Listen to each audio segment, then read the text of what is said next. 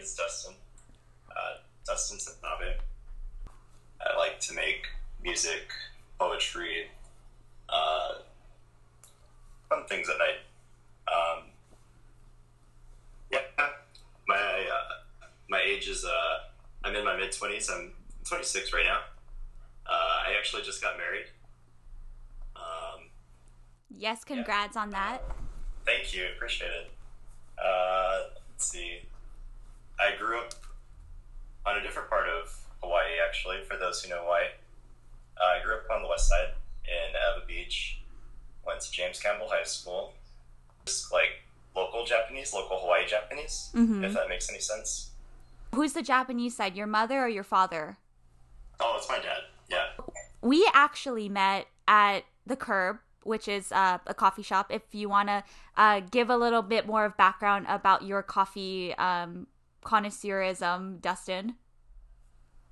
Oh, sure. So, uh, yeah, I've been working in, in, this in this coffee shop. It's the Curb, um, specialty coffee shop, and we're a multi roaster, so we bring in lots of good, yummy beans from all over. Um, but yeah, I mean, I've been working as a barista for about five years now, so pretty committed. Uh, I'm the manager currently, so got a lot of good staff to take care of. Um, but yeah, we, we met at the old the old shop when I was like a baby barista, right? Yeah, yeah. Also, congrats! Yeah. I didn't know you were a manager. That's amazing. Congrats on the promotion. Much deserved. Thanks. Thanks. It's been awesome. Yeah, that's that's really cool. Um, so I know from the last time I was at the new location of the curb, um, you uh, kind of get into like coffee mixology of different flavors and creating your own drinks. So, what was the what was your proudest concoction, coffee concoction that you uh, made at the curb? Uh, well, I would say the one that I'm most known for is uh, it's called the Cold Fashion. It's a take on an old fashioned. So with an old fashioned, of course, you got whiskey. So we took the whiskey, we uh, boiled out the alcohol from it, so that you can drink it as a as a simple syrup. So it's like a nice house made whiskey, uh, simple syrup, um, maraschino cherry, some cold brew, some espresso. You know, make sure it's nice and strong for uh, the drinker. Uh, would do like a little bit of like a citrus zest on the outside of it, so that you know you kind of get those aromatics when uh, uh, when you start to drink it. And yeah, I mean it's it's it's definitely not like a, a true cocktail, but it was a it was a really fun project to do. Uh, I would also have to. I'd, I'd, be like there late at the shop, uh, throwing throwing those oranges in the in the dehydrator and uh, yeah, getting things going. But uh, anyway, that's that's probably the one I'm most known for. It's the one that I've had to uh, actually bring back because uh, some of the regulars were really, really dying to have some more. So I, did it for like a second season, basically.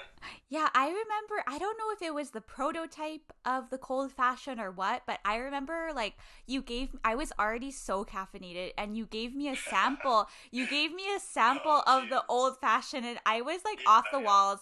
I'm a grandma, and I couldn't go to sleep till like 1 a.m. And I'm like, oh, dang no. you, Dustin, but this was like so delicious. Um, but oh. also regretting um the yeah, yeah. the caffeine over like overdrive but um that's, that's part of the experience is staying up till till after your bedtime yeah yeah so you said that you are from you or you grew up on the west side so Ewa Ewa beach mm-hmm. um yeah. so how do you think your japanese upbringing and has influenced your identity today that is such a good question and it's one that i've really thought thought about a lot, really, like lately.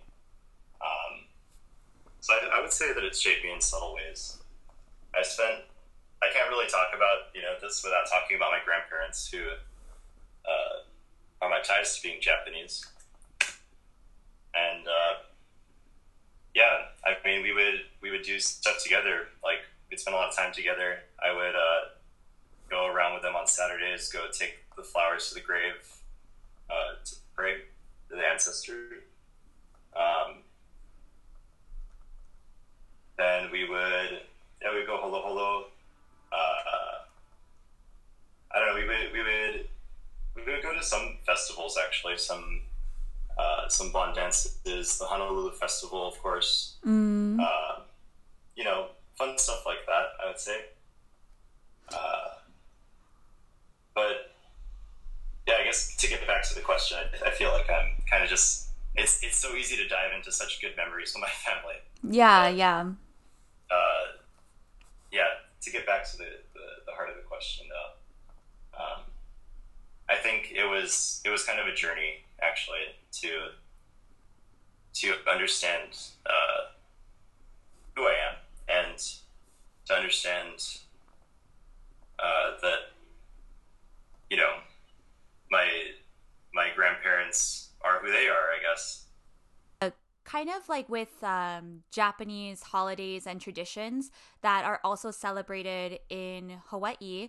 Um, so, for example, for New Year's, did you do anything for like the Oshogatsu, like eat any special foods, or uh, in the summer do uh, like participate in bon dances, like wear the yukata or anything um, like that?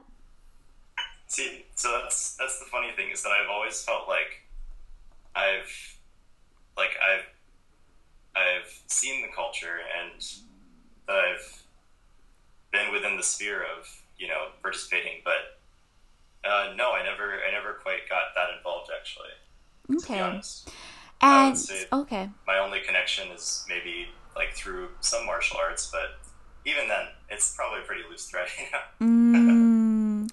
So, uh, kind of a little backstory um, on your parents. So, you said that your mom is Caucasian and your father is Japanese. So, did they meet in Hawaii?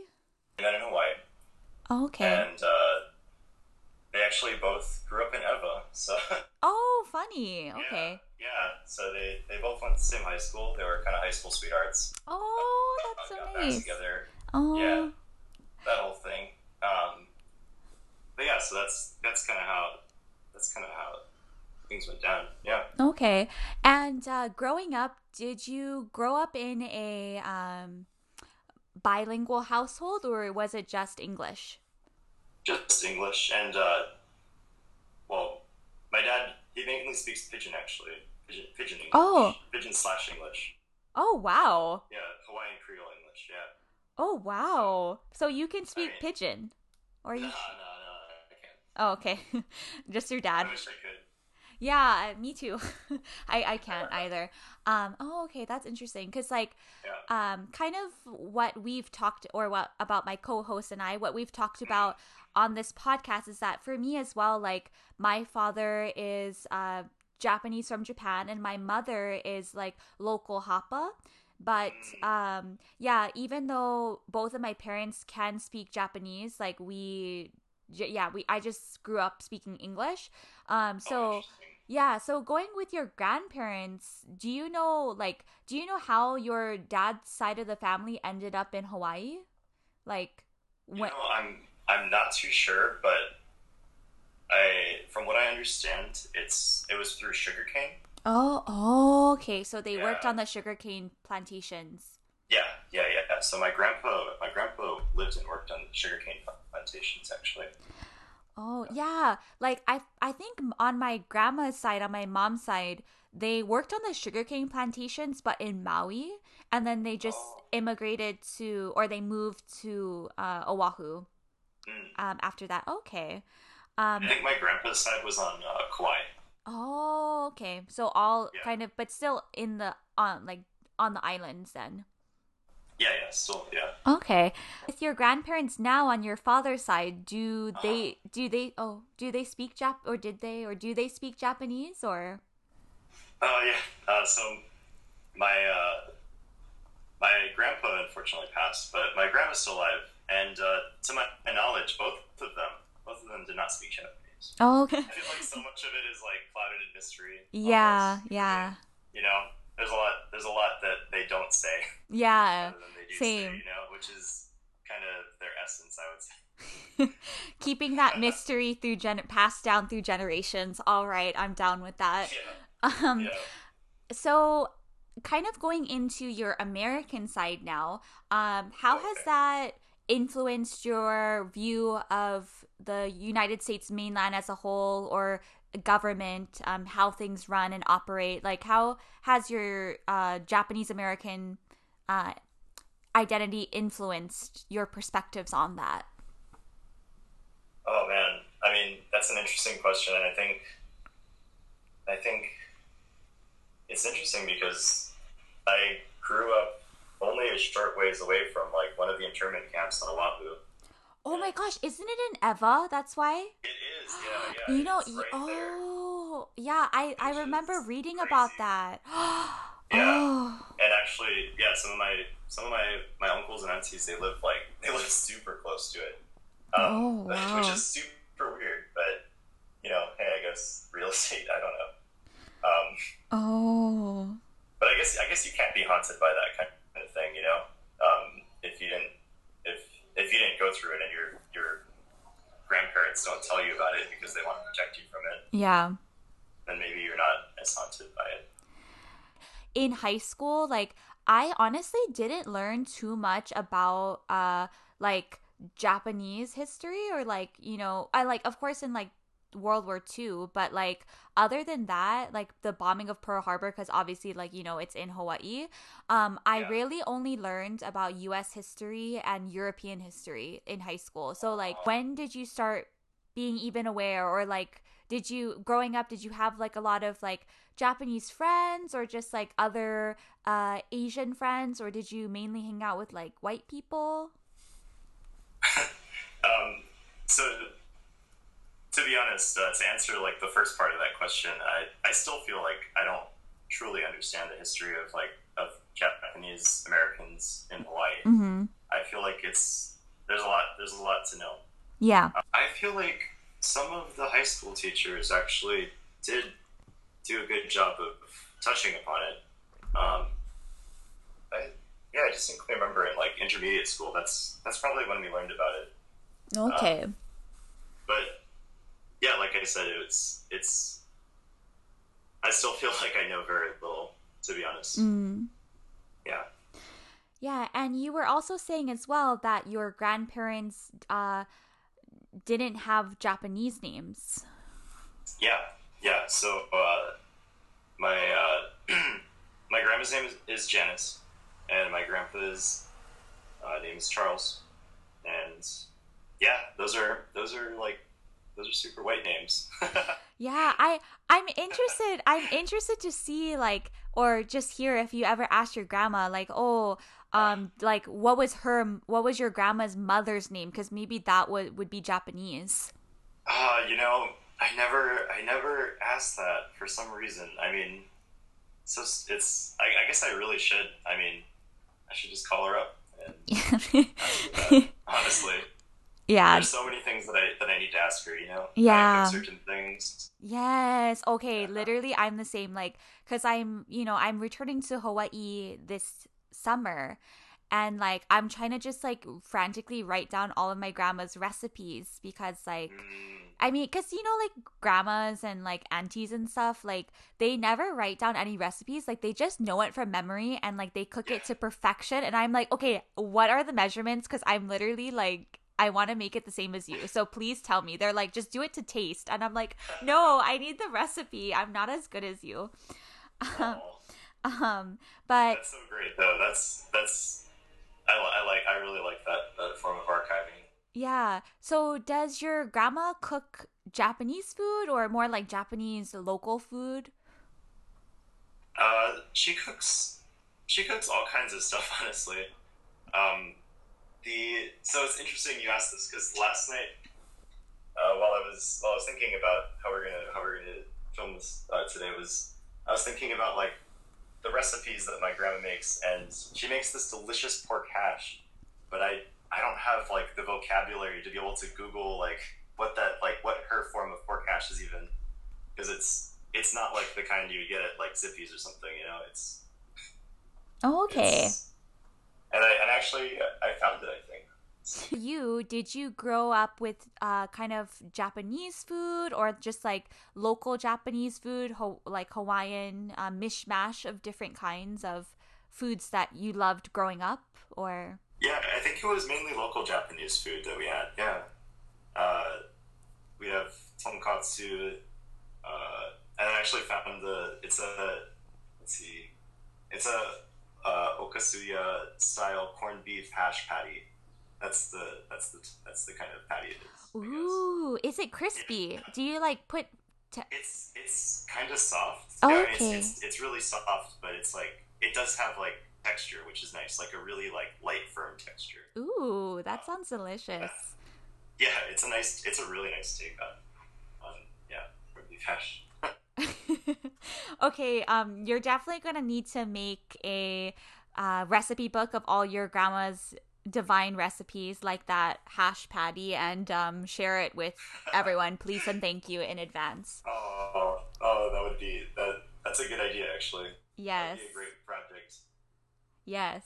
Um, so also kind of uh, going into more of your Japanese American identity.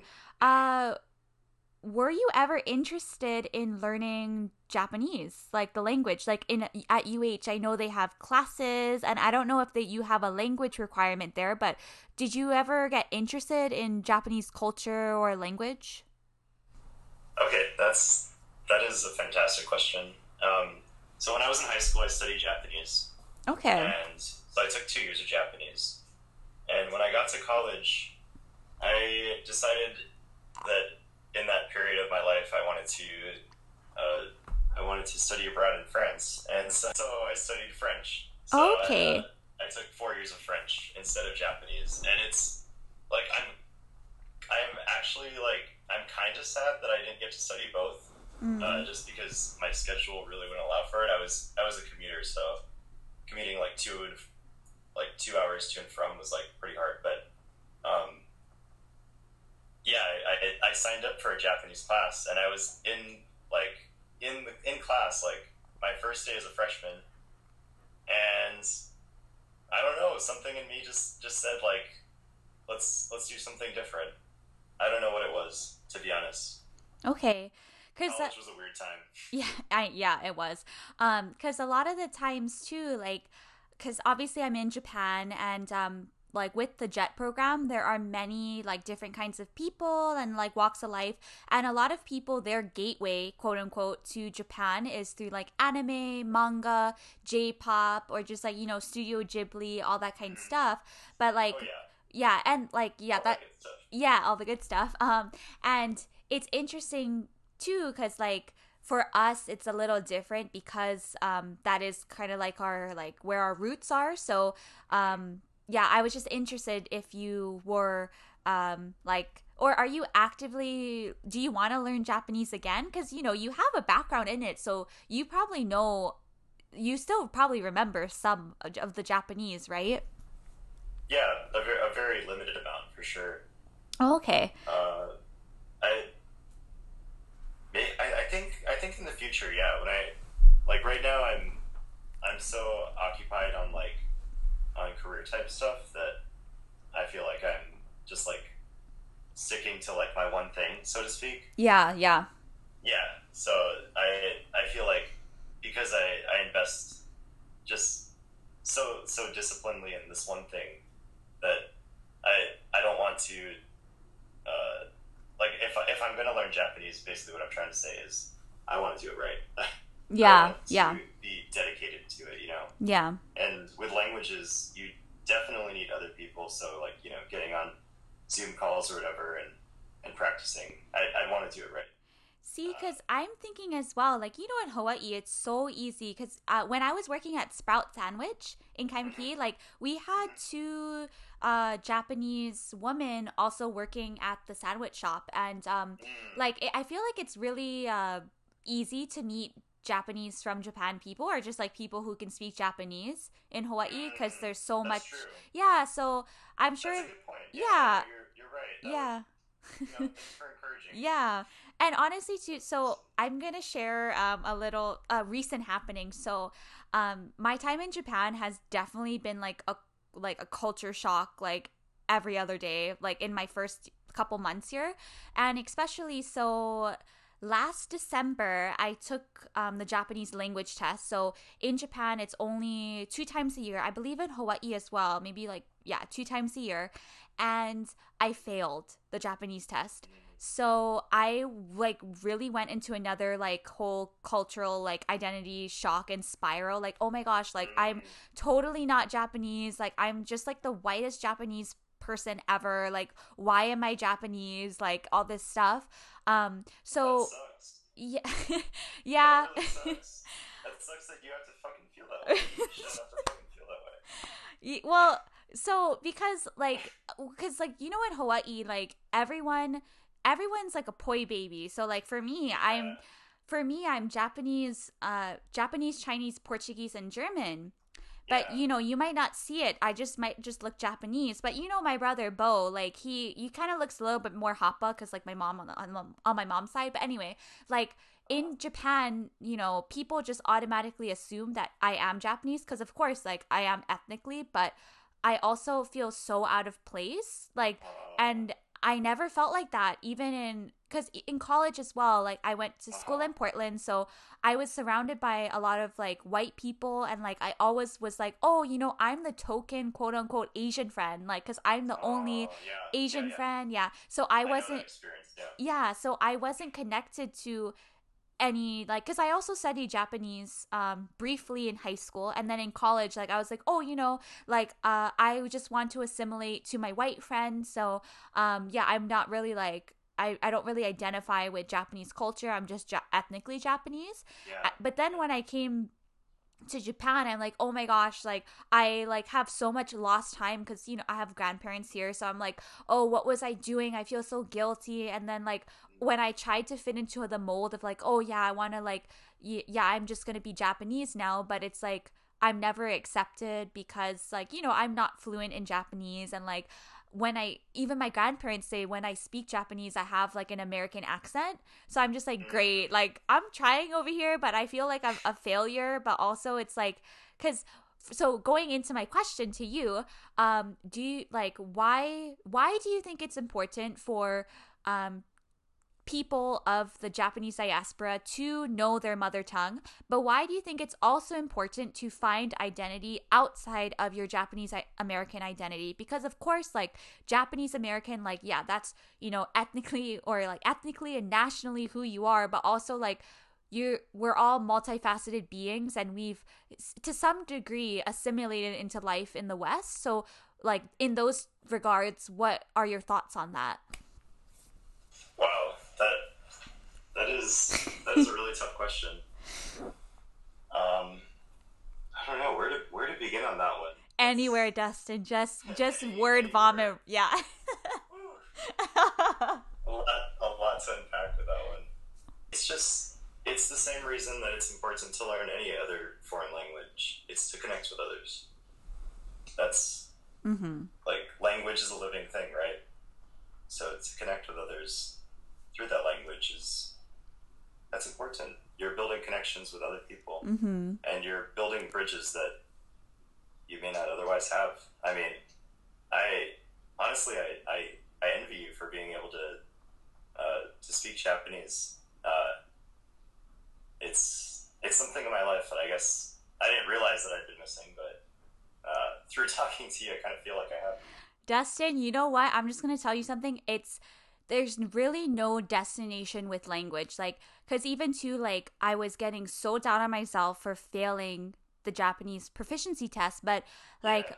like my supporting community was like okay also like at the end of the day that test is so subjective like you know language it's a it's a fun acquisition process so it's like there's really no and to studying a language like you're going to constantly study the nuances and like you know just the how to like you know cuz like at least with Japanese there's keigo Japanese so very formal what you would use in like business interviews and then like natural just you know talking with friends and families so like for you especially it's not too late. Like i always tell people like for real like your your mind is so like you have yeah you have so much capacity and like you even if it's just for fun or for a little, like it should just it should really be for enjoyment. So and like like you said, like connecting with people from different cultures. So um yeah, it's not too late for you, honestly. You're in your mid twenties, my goodness.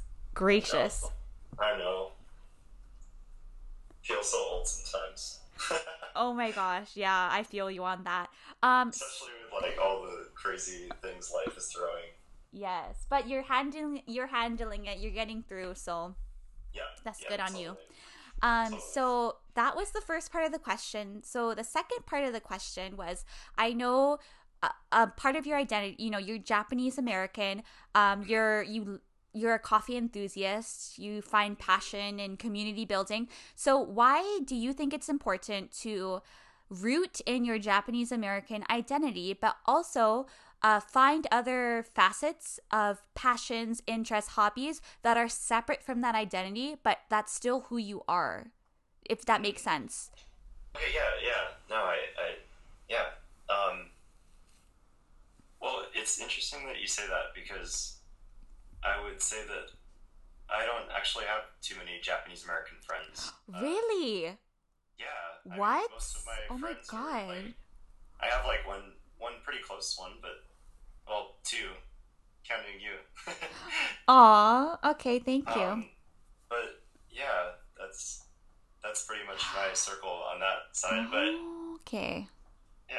So growing up, what other like what what uh what ethnicities were your friends, I guess? Like if they weren't okay. Japanese. Cuz for me, all of my friends were Japanese American. Maybe that's just cuz I lived in town, but like yeah. Could be, yeah. I mean, ex- my experience at an Evo was I was one of probably the only Japanese American in, in the in the area. The only, other than my brother, younger brother. Okay. Um, yeah. So otherwise, like all my friends are Filipino. Yeah. oh my gosh. Wow. oh wow. Filipino, Okay. Some, I mean, Caucasian, uh, Chinese. Uh, yeah, I mean, everyone Vietnamese. Okay. It, I didn't really grow up in like a Japanese American circle, so to speak. Oh. Which I guess is kind of why it was hard for me to answer the question at first. Oh, okay. Uh, Oh, interesting. So, kind of going into your experience of being Hapa, so Japanese and Caucasian, uh, growing up, did you identify more with one side of your ethnicity? um, I think growing up, uh, I don't know. I mean, I always I I knew I was half Japanese. I knew I was half Caucasian, but Mhm. I I just thought of it as normal to, to be both. I, Yeah, I never yeah. I never sided with one more than the other. yeah. if if that's kind of uh, what what the question's looking for. Um, yeah, like I guess what I'm trying to ask, like, have you ever felt like mislabeled regarding your your race? Like, because I feel like in Hawaii, you know, there are a lot of hapas, but if you go somewhere else, or like, you know, if like a tourist comes or something, they're like, oh, like what what ethnicity are you? Like, I can't, like, you know, hapas, you don't fit into a label. You're not Caucasian. You're not fully Asian. So you're just in the Right. middle. You're Hapa. So what has your experience been like? Like, were you ever mislabeled, or like, do you like the term Hapa being applied to you? Like, what is your relationship with that term Hapa? Um, for the most part, I felt pretty good about it growing up. I guess I haven't really. I felt neutral about it, if that makes sense. Mm-hmm. I, um, Like, a lot of times, I guess in Hawaii, people would know kind of who I am or what I am. yeah, yeah. But when you go to the mainland, of course, the story is pretty different. Like, was Hapa ever used to you towards you in a derogatory manner in your life? Oh no. Okay, no. okay. Maybe maybe haole though, but Wait, you got called haole before? uh, sometimes yeah. Oh, I mean, okay. you know, Yeah. Okay. That's interesting. Yeah, so cuz do you, so when people ask you or like label you as Hapa, like do you see that as a flattery cuz like obviously like uh like Hapa is very much like oh like you're Hapa like you're like so beautiful because you're Hapa kind of thing. Like, do you get flattered by that or? Uh, maybe I used to feel that way, but I don't know. Now I just now I feel like it's just it is what it is, and I don't I don't I don't I don't feel that anymore for some reason. I don't know why. So when you went to France, like, were people confused about who, you, like, what ethnicity you were? Yeah, yeah, they, they were pretty, they were pretty uh, bamboozled by me. yeah, they were, they were pretty, they were pretty confused. Okay. Like, what the heck are you? You know, I remember one French woman. Uh, she was staring very, very intensely at, at me, and this was this was at like a at my host family's like party. They they did a little party for kind of their family to come over and meet their host students, and uh, she was like, kind of like you know in French, she was like, you know, what what are you like? like, like I don't understand like and it wasn't like meant in a mean way, you know. Yeah. It was yeah. just like kind of like a curiosity. Like I haven't seen anyone who looks like you before. Mm, Uh, interesting. it's- it was more of like a like a you know like like one thing that she said that my my understanding of French is like is very limited. but I remember her saying like you know your like your eyes they're they're like are they like Asiat Asiatique like are they they are they Asian like what what's going on here? You know? Kind of confusion. okay. Okay. But, Um. you know, Mm, I wasn't really offended by it. Like, I thought it was kind of funny, mm, but mm. not really like. I don't know. I don't take that kind of stuff personally. You know, it's, Yeah. It's not really. Uh, I think people, people, no matter no matter who you are, what you look like, someone's gonna have an uh, uh, an opinion on you, and to give weight to that opinion is up to you. Yeah, so in uh now in your social circle, do you um like have any Hapa friends and um like you were saying um before like oh uh you feel special if you meet another Hapa. Uh so can you kind of explain that experience a little? Oh, sure. Yeah, so um, it's interesting actually. Right now, my the other guy that I work with, he is actually Hapa, but Oh, okay. he comes from a very, very, very different background than I do. Mhm. So it's super interesting to almost like compare and contrast our experiences. Uh, he grew up in all, all over the place, but the West Coast mainly, California, and so I mean, working with him has been it's been it's been an interesting experience. Just talking story and finding out in what ways our, our experiences similar, Okay. and in what ways are they very, very different. Okay. Yeah, cuz um definitely too like uh mainland Hapas, I can imagine they have a different experience than um like Hawaii Hapas, I guess, but um yeah, that's really interesting. And I'm glad that you have someone in your kind of like everyday life that you can kind of relate to on that on that sense, like similar background a little. So that's Yeah. really good. Yeah. So obviously, I'm recording this in Japan, and you are in Hawaii right now. Um, but I wanted to know what has your experience been with Japan? So, uh, did you grow up visiting Japan in childhood? Um, and like, did any of your relatives at all um, kind of speak Japanese? Like, what has your experience been? It's been very detached, honestly. There's been a it's a bit of a lack of experience, a bit of a void. Mhm. Uh, for me personally, I've always wanted to travel to Japan, and the closest I've gotten is the airport. Sadly, uh, okay. but uh, yeah, I mean, I've always wanted to go, and I still want to go. Okay. And hopefully, hopefully, I can go one day. Yeah. And also too like, you know, there's so um there's so much ties to Hawaii and Japan and like it's it's honestly not too far. It's like 7 hours on plane. So, I'm sure like the opportunity will present itself for you to go to Japan. Yeah, yeah, at some point or another. Yeah. I'll make it there. Oh, yay. Well, that's nice to hear that you have an interest in like going to Japan. Um, oh yeah, of course. I wanted to. It's been my dream my whole life. Oh, oh my goodness, Dustin. What? Since I was a little kid, I was in elementary school. You know, reading like trying to study Japanese. Like, no one would help me, so you know, just like trying to check out books from the library. I was like, I'm, I'm a huge nerd. Like, that's that's oh. my childhood. That's why that's why I love books so much. I, relating your Japanese American identity um, and talking about media representation in the West, uh, specifically in America. Uh, why do you think it's important for Asian identifying men and women to be represented in mainstream media? Uh, I think it all comes down to agency, honestly. Uh, and what I mean by that is if you kind of feel like there's really no one out there who uh, is like you or represents you or, you know, stands for what you believe in, you can feel hopeless. Yeah. You can feel a little lost or isolated.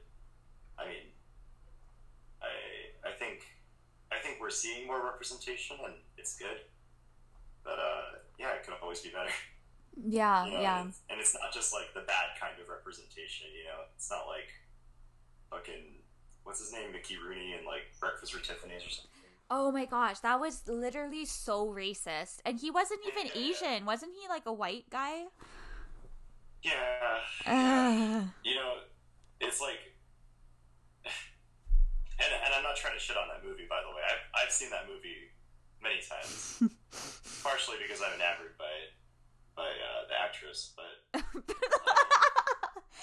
join the club. Who isn't? Audrey Hepburn is amazing. Right? Anyway, yeah. um, yeah, it's it's hard to watch sometimes too. Yeah. Okay. Just those scenes. Yeah, yeah.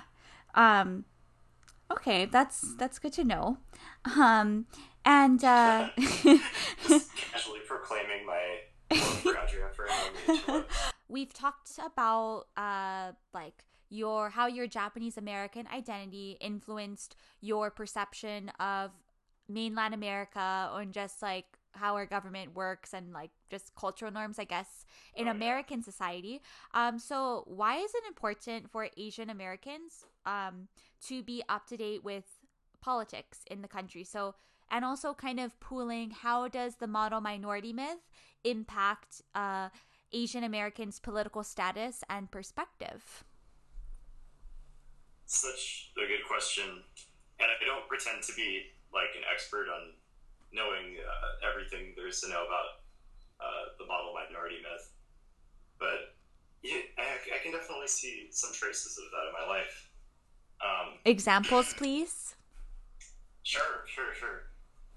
Uh, my dad, my dad, you know, he goes, he goes and he works super hard every single day, and he's uh, he just keeps his head down and is uh, super apolitical, which is kind of, I guess, the answer to the question mm. from my point of view. Mm. Is that this type of thing, uh, you know, being a, being known as the minority who keeps their head down and who doesn't engage in politics and who just kind of toes the status quo in yeah. order to succeed is, uh, yeah, I think that's I think that's real. Mm. Uh, so recently, while I was doing all of this, you know, like, God, I hate I hate the phrase soul searching. while I was doing, while I was you you millennial. I know, I know. but while I was doing this this you know reflection, yeah. Um, I I came to this article where this guy was talking about the. Uh, have you heard of like the um, the Black Klansman? No, no. Who's that? So it's a story, and it's actually a TED talk. You can go look it up. Uh, anyone can go search this up. It's a, it's a, I think it's a TEDx talk, but okay. it's still a really good talk. It's, it's probably one of the most like, I don't know, life changing talks I've seen recently. And in it, uh, this, this African American man is, you know, sharing his experience, yeah. Uh, dealing with the KKK, and he ever since he was a little kid, he's like, I don't, I don't want to give the whole thing away, but he's he's you know, to sum to sum it up, he's he befriends a, a, a Klansman. He befriends like the head of the Klan. What? Of a, of a part of the what? division. Like a pretty big figurehead, right? Oh, that sounds very dangerous. Yeah, yeah, it's it's super dangerous. He could have died totally, and but he befriends him, and he just wants to know why.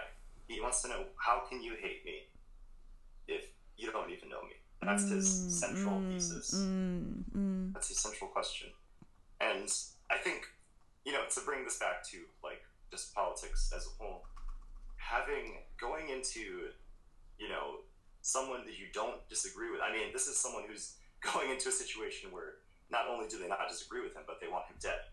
Yeah, Um, yeah. So the least we could do is try and follow that example. You know? Yeah. And yeah, I think it also too it's like you it it's like almost a disservice to yourself to close off like for example like if you have friends and family that you know maybe you don't uh see on the same level at with on a on with politics like also like is it worth like sacrificing that familial tie or like friendship like i guess maybe friendship's a little different but like you know with family because like a lot of rhetoric going around is like oh you know people who support the current president of the united states right now is like oh very much like oh um everyone's uneducated or like dumb and like just like you know all this stuff about people who support the like the president. But also it's like i have friends that like you know didn't pursue post-secondary education and voted for him but they're not dumb so like Yeah. when i think about that Yeah. i'm just like okay like i kind of i understand now why it's important to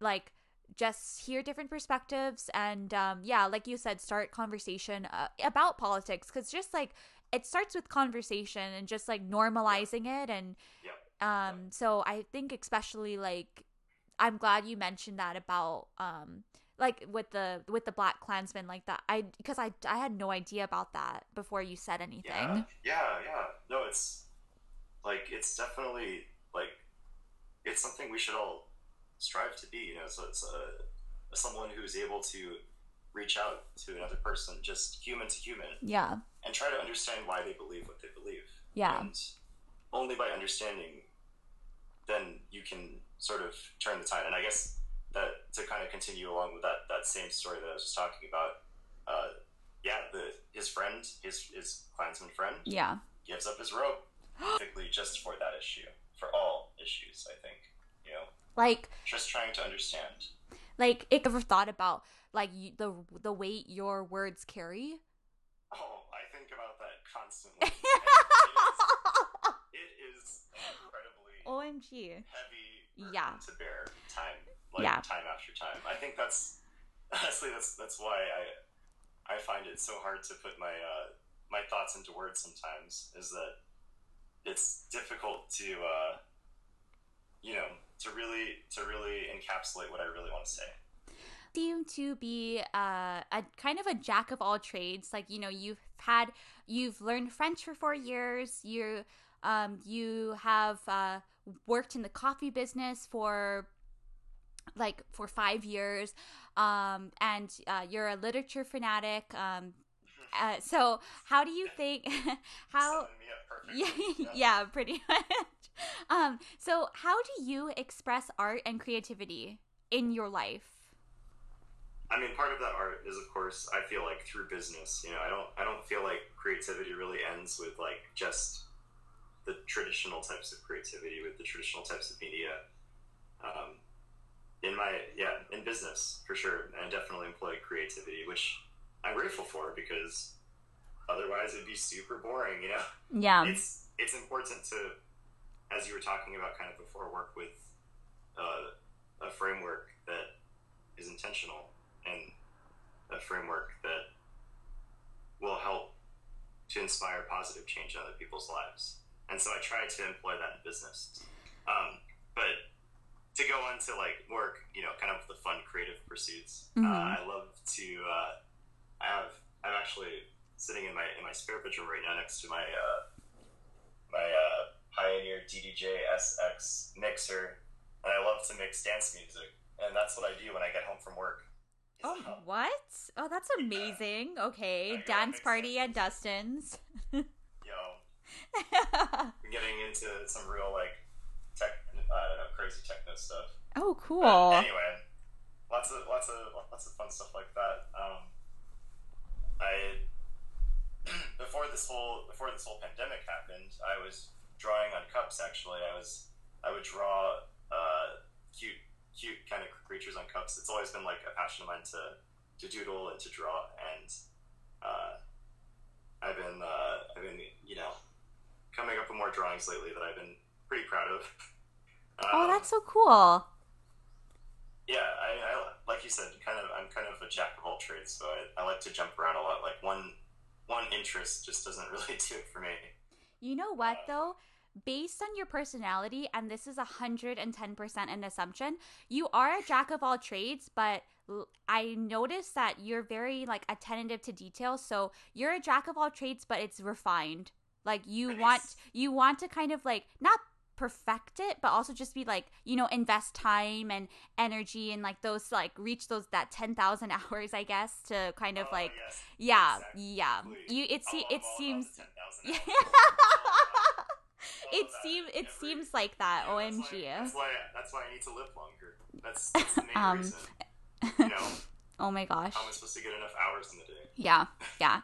Um, but you know what? With creative work as well, like what you're doing with dabbling into music and like you know working on your art, um, both in coffee and um, your drawing, like artistry, it's definitely like you know I've I I mean from personal experience, like it it doesn't feel like a burden. Like I'm sure when you get home, like yeah, you're like tired from the day's work, but you're also like you love doing what you do. Like that's your one of your passions. So it just doesn't feel like any time is like extra time i guess. Like because you enjoy it It's fantastic, and I'm so glad that I chose this path because, like, I was working throughout college. So, a little background: uh, through through college at UH, right? So I was commuting every day, two hours to and from Ewa. yeah Uh, pretty much would get to college, go to class, and then go to like my like my my desk job.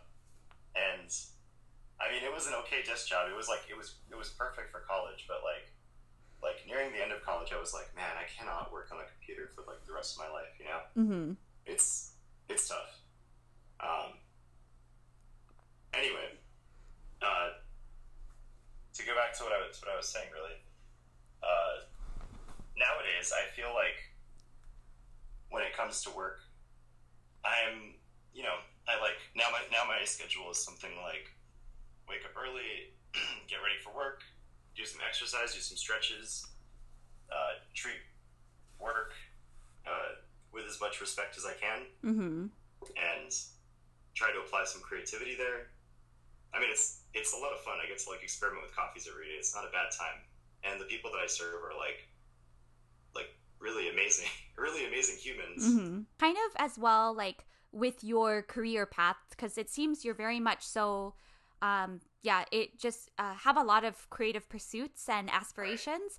Um so how do your parents feel about that? Because definitely uh like like we were talking about like creative endeavors or just unconventional quote unquote um career paths is very much like questioned or your parents are like huh? Like well why don't you go to, into something more financially secure and stable? Like so what has your experience been with support like receiving support from your family for your creative um, pursuits? Um, it's been interesting. Uh, my mom has like always been supportive of anything that I've like anything that I choose to do, yeah. And I was talking about this with my uh, with my wife last night actually, and I've been like financially independent since since basically college, uh, Mhm. just through working and stuff, you know, and with that, it means that I don't get a lot of flack from them because how can they say anything if I'm supporting myself and doing okay? yeah yeah You know, uh, I guess for me, I'm kind of a stubborn type of person where if you try and tell me to not do something, I or that I can't do something, I will want to prove wrong, and I will work hard to do it, do the thing that I want to do. okay. Okay. Uh, it's partially stubbornness, partially like bullheadedness. I yeah. I'm kind of a stubborn, stubborn type, so uh, I don't really, I don't really take any shit from that. this is the way that I see it. Is your parents, our parents, everyone's parents lived through a different time than we lived through.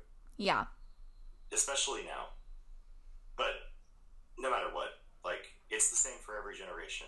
Mm-hmm. And so your story is not going to be the same as theirs. And for them to expect that of you, or for them to have a predetermined expectation of what you should be, mm-hmm. is uh, is kind of not giving you the freedom to be who you are. Mm-hmm. Um, mm-hmm. And that's wrong. Yeah. Um, thank you for answering that so eloquently. I think as well, like for um, a lot of our listeners, like, uh, yeah, it's just a kind of a push and pull, an internal like um, conflict, I guess, about you know pursuing like pleasing your parents and pleasing your family, and then at the same time pursuing something that is maybe more on the creative side and like doing what you love. So yeah, it's it's really hard um, to kind of like find a balance between that but i think that's really true like to just make a quick what? a quick statement though okay uh, just one more one more little bit about yeah. that uh, i would also say that like just hearing myself say these words is kind of amazing to me and it's not really something i thought i would be saying a few years ago um, I, I, had a really hard time at first uh, being able to carve, carve out a, a path on my own and it's not easy for anyone out there who's going through that. Mm. Um, and finding other people who resonate with your cause is, I would say, the most important thing that you can do. Mm. Why do you think it's important for Japanese Americans from the diaspora to connect with their heritage? Well, I think connecting with your heritage can be a, a very empowering way to understand yourself and your family better. Um, so even though I haven't been to Japan, I've definitely found myself drawn to uh, many Japanese martial arts over the years. Okay. And that's to me that's that's a very a very like small way that I've been able to connect mm-hmm. just through you know practicing body movements essentially right mm-hmm. practicing practicing uh, practicing this type of cultural knowledge um, I when I was a kid, I took some. I took uh, karate for a couple years, and then in college, I studied aikido for a little bit. Uh, currently, I'm training at the Shingon Shu Temple in Honolulu. Oh wow! And yeah, I just it's it's and it's funny because I I actually uh, I I met I met the who was training me. Uh, uh, my sensei through through um, through the curb. Oh wow, that's uh, really cool. But I think I think connecting in some way is very important because it I don't know it it's a part of who you are. Yes. Even yes. if even if you're not connected to quote unquote like you know like like the motherland like I, I, I still think you know it's important like uh, yeah. And I got to tell you it was it's been a really interesting like past two years that I that I've started kind of going to this temple because I you know coming by more and more it's like you know before you go into the temple you you you wash your hands you bow mm-hmm. uh, and you know I just I start thinking about my grandparents a lot and about my grandpa specifically and uh, I wasn't. So the kind of like, uh, I think a sad part of my life was I, when I went to France. Uh, that was that was the time that my grandpa died. Oh, I'm sorry and, to hear that. No, it's okay. It's okay. Uh, and so because that happened, um, and all my flights were already booked, and I had invested so much, I wouldn't be able to make his funeral. so you know, there's a lot of emotions there for me, Mm-hmm. and just being able to kind of talk to him like through the temple in that way is, has that's been kind of my spiritual connection Oh wow. through through the temple. Um, and yeah, I mean, I don't, I don't know if you know, I don't, I don't know the proper things to say in Japanese or proper ways of showing respect, but you know, I try, I try to lower myself. I try to humble myself when I Mm-hmm. when I'm in those places. Those are sacred spaces, Mhm. deserving of our, deserving of my respect. Mm-hmm. And so I think just by participating in that, I, I feel more connected to him and I feel more connected to my family. Yes. The, the practice of doing this has also been a great stabilizer in my life. Mm-hmm. Uh, for most of my life, I was raised Christian. Really? Yeah. Oh Yeah, I wow. was- Okay. I was a devout Christian for most of my life. Okay. Same here. Literally. When I got really, Yeah. Yeah. Like what is it for yeah for my whole life um yeah i was well i was baptized catholic and i went to lutheran school but um i was christian um and uh yeah i feel okay on i don't know if you feel like this but for me like very much so i felt like my identity was in like christianity and like the christian community. So that's why i feel like i never really explored like being japanese american because like oh we're all brothers and sisters in christ and like you know Yeah. god sees Totally, yeah totally god god sees beyond race and ethnicity. We're all brothers and sisters so like Yeah. we're all the same. I'm like yeah we're all the same. Like yeah. like And you know, I still, I still, I feel that that that uh, that programming still still till today, till today. bit, okay know? th- that's a whole It's nother episode like unprogramming certain things i'm literally Yeah, just oh. always doing that i'm like okay i gotta check myself because this is definitely Yeah. a part of my christian Oh, upbringing me too. so Me too. All the time. All the time. yeah yeah And yeah, it's it's an interesting uh, give and take. You know, it's an interesting back and forth, I guess, yeah um, with those ideas. um But yeah, that's that's it's that definitely helps to bring a lot of clarity though to to my whole life. You know, is Mm, really understanding that my identity for so many years was based in my faith. yes And So when that when I went to college, I I I, I left the church, and uh, it was hard for me because you know I didn't have any I didn't have any role models for this this type of situation. yeah What does one do? What does one do when they're studying existentialism and you know, trying not to like you know freak out? Yeah, what does yeah. one do? you know when the when their their whole identity is based on just one thing and one community and i feel like i feel like you might have um, your perspective on it might be uh, i don't know more more healthy than mine what are you resentful or something towards the church i'm i'm not resentful but i definitely feel now that like i don't know i, I feel i don't feel regret by any means Okay. i don't feel regret Okay.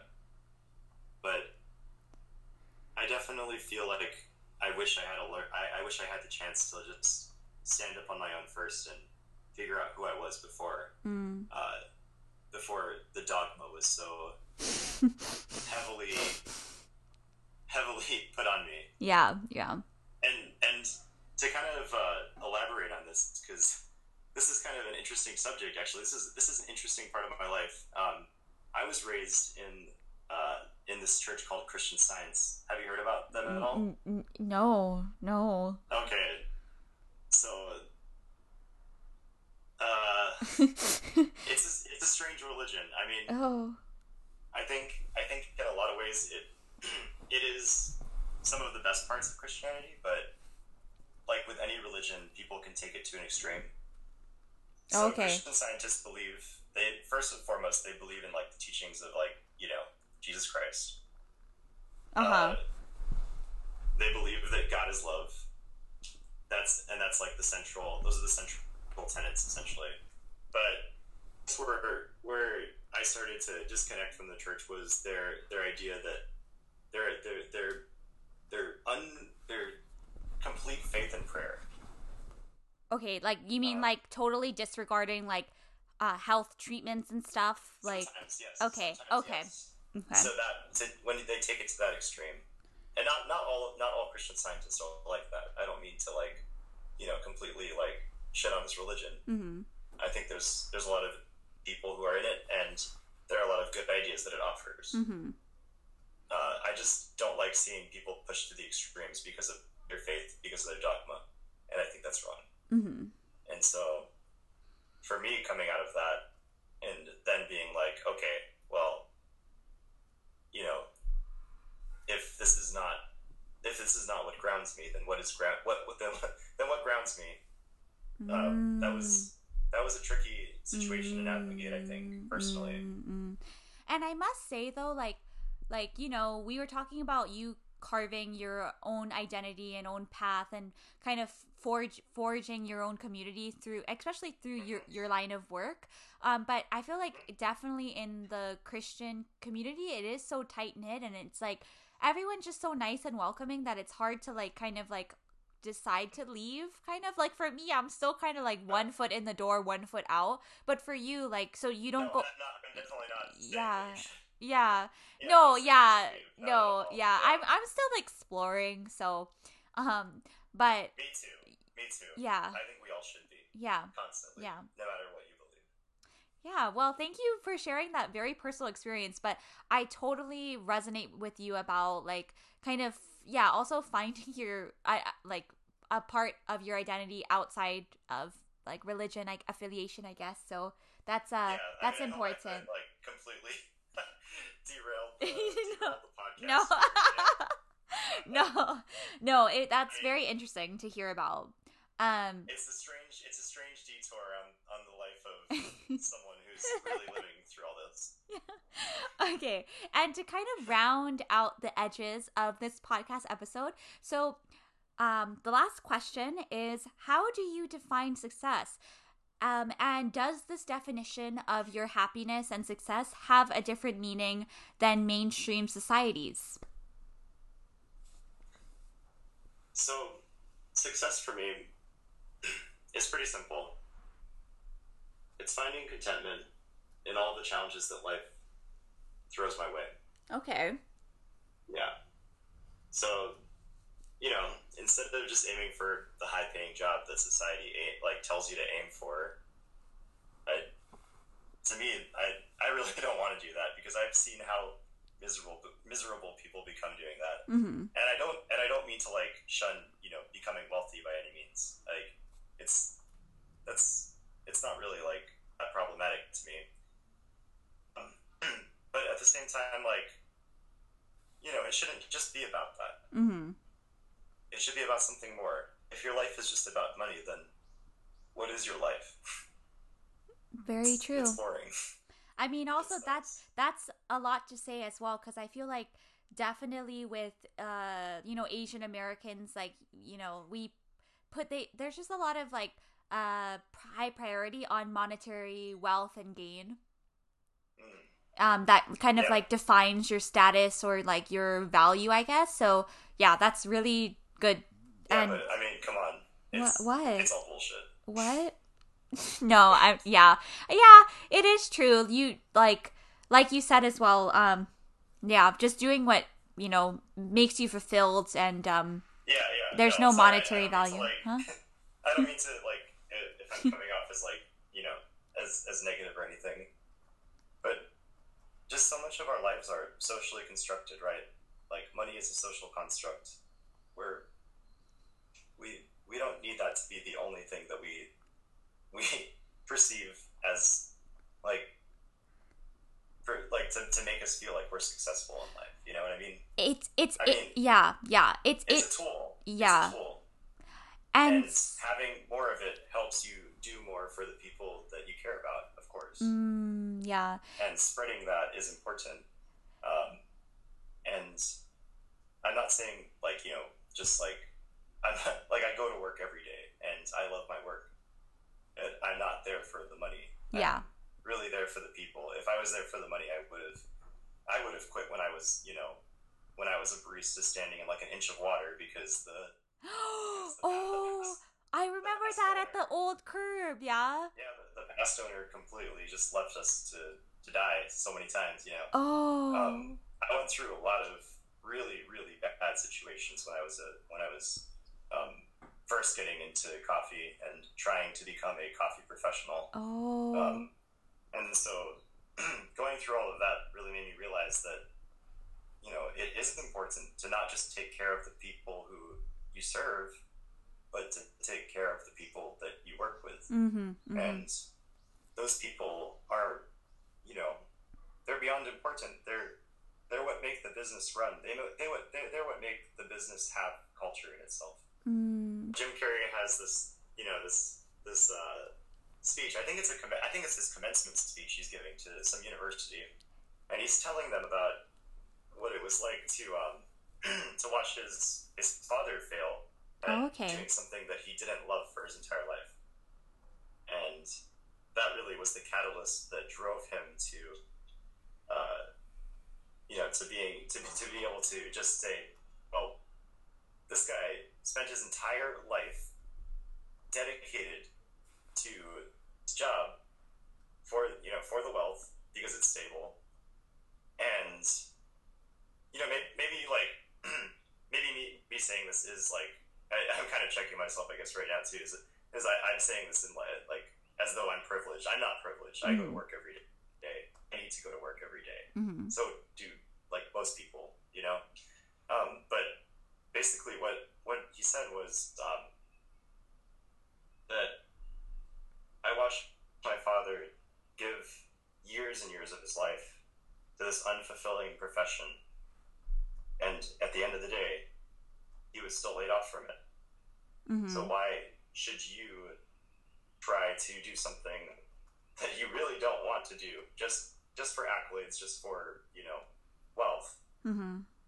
When uh, when when at the end of the day you'll you could still fail. You could Mhm. fail either way. You could fail doing something that you're passionate about, and then move on from that failure Mm. and try again.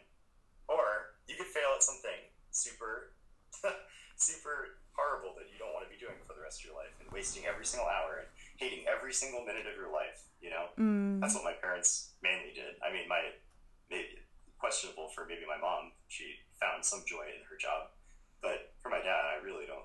I don't think he enjoys what he does. Like, He wakes up every morning Yeah. at like 4 a.m. He's a janitor. He was uh, he was injured when I was a kid, so mhm. he went from having a better job at he works at the gas company. I guess I should should have started off by saying, but uh, he got in, he got a really bad injury that happened to him, and at at this job that I'm sure he really didn't want to do, but took to be you know to have enough income to pay for his children, right? Mm-hmm. Mm-hmm. and to see him like suffer in that way and to just really like to see him kind of look at life like life has turned its back on him Yeah. because he's been putting in the hard work every day but he still faces like you know this like he, he got hit in the in the back with like a, a massive pipe Oh my god. yeah, and so he he had to go like he almost died going undergoing surgery um, for his back, Mm-hmm. his, his spine when when I was a kid, and so to see him go through this and to you know be in this position, really this position of privilege to go to college and to educate myself and to to learn about things outside of what my family and I know Yeah. Yeah. is it's like I have to take advantage of, of, of that situation because why would I want to work and you know potentially risk my life in certain situations you know um, and and I have major respect for people that do labor jobs that's Yeah. like I like I have I, they're my heroes. You know, these people who are doing labor jobs, people who are doing like medical jobs, people who our society depends upon. I I have nothing but love and respect for them, and they are the people that really should you know should be celebrated more. Um, so to to have the narrative pushed upon me that uh, money and wealth is the only accolade that you should be striving for. Once again, I'm not saying that you shouldn't be like you. It's it's not valid, you know. But Yeah. to, to say that it's the only thing that's valid, or to say that that defines you, Mm-hmm. I think is incredibly fucked up and incredibly stupid. You're you're that's so true. Like also too like no, no one's guaranteed tomorrow, so you might as well just like I mean, it's uh, it's easy for our generation to say like, "Oh, just take the risk of what you love," because like, yeah. like that that programming is very much instilled in our parents' generation. Like, you don't really do what you yeah. love; you go with the safe and financially stable option, and you yeah. just kind of go through the motions, and you kind of just make it. Especially in Hawaii, where it's so expensive, you kind of just have to like, you know, if if if like you're comfortable, you don't really rock the boat at all. You kind of just go, yeah, just keep with the routine of things, and you like the security. Um, so. I really, yeah, I understand also where your father is coming from, because like, oh, I, I, I, do too. Yeah, do too. yeah. you know, I I have a lot of love and respect for him, even though him and I disagree on a lot of things um, in life. Yeah. At the end of the day, I truly love him, and, and I know that he's dedicated so much of his life to being able to afford to, uh, you know, to raise me. So I'm grateful. The book by Simon Sinek. There we go. Yeah. yeah. With why. Yeah. Oh yeah. Absolutely essential. I think. Um, and this so th- this is a uh, to get started actually even before you read the book if you want to find out kind of if if Simon Sinek's like work is for you. Uh, he has a TED talk that's really great. And you can just watch that, and he basically sums up the entire books. You know, like golden nuggets in those in those uh, in in those minutes on screen. Um, but basically, the thesis is that for your career, before you before you choose what you want to do, you have to start with why you want to do it. Mm-hmm. And getting to that central why is what grounds you and is what is it, it's what keeps you afloat when you know the so you, when when you when you when you have this thing and you go into situations that you're not prepared for situations that help you grow mm-hmm. because they're challenging it grounds you and it says this is why i'm still doing this you know this is why i'm still working in an inch of water mm-hmm. Because I, you know, I care for people. Yeah. I, I care for specifically the community that I serve. Um, and it's what it's what helps you get through the, all, all the rough patches. And this isn't like really like the only book that I've read uh, in terms of this. I, I, I guess I could give you more recommendations if you find this one helpful, but I, I would say that this one and um, and this other book about mindset are the two main that I really draw my my um, my work ethic and my work my work life from. Okay. Uh, I don't do it every day, but usually I'll start off by journaling. Uh, I'll just say, today what I feel is blank, and mm-hmm. I'll start with that. Uh, and that's kind of like a self assessment. Uh, this this exercise, by the way, is incredibly useful during these pandemic times because uh, you know looking at how you're feeling and knowing knowing what you're feeling definitely helps you deal with it a lot better. it's like half the battle. Mm-hmm. Um, but then to go from maybe some negative emotions that say I'm feeling bad this day, whatever it is, uh, I go into the gratitude journal type type section, and that's kind of where, uh, yeah, I just start listing things that I'm happy about, things that I'm grateful for. Yeah, that's that awesome. Keep me going, you know, like little little things throughout the day. There are sprinkles of it every single day, and like if you don't see them, then uh, and I, I talk about myself. If I don't see them, then I, I feel like I'm missing out. That's in itself very important to find silver linings because it, it's so easy to kind of, especially now, because you know anxiety levels are like skyrocketing and yeah it's important to kind of ground yourself in like you know little things that um yeah cause or like make you happy and more calm. So and i think yeah, gratitude sure. is gratitude is definitely a great way to do that. Uh, yeah so thank you so much for being a part of the podcast dustin i know it was your first time. Like how are you feeling that you have a podcast um, episode recorded under your belt? I mean that was that was so much fun honestly. This i've been like pretty nervous about about this whole thing. Uh, but I'm really happy that I went through with it, and I'm I'm just so stoked to talk to you. You know, you have you have great questions, and like I said earlier in the podcast, I really do encourage you to you know keep doing what you're doing, like creativity wise and just life wise. Like you're an inspiration. Oh, same to you. And also, uh, yeah, it it's interesting to hear because you know I don't we don't get a lot of like male perspectives on the podcast, so it's always such a treat to kind of hear like your perspective as a Japanese American male in Hawaii. Um, yeah, so thank you so much for sharing um, your story and um, hopefully in the future uh, if you have time um, please come back to the podcast and um, we, we can talk more um, about your perspectives on things. So thank you so much. Yeah, thank you. Thank you for having me. I appreciate you.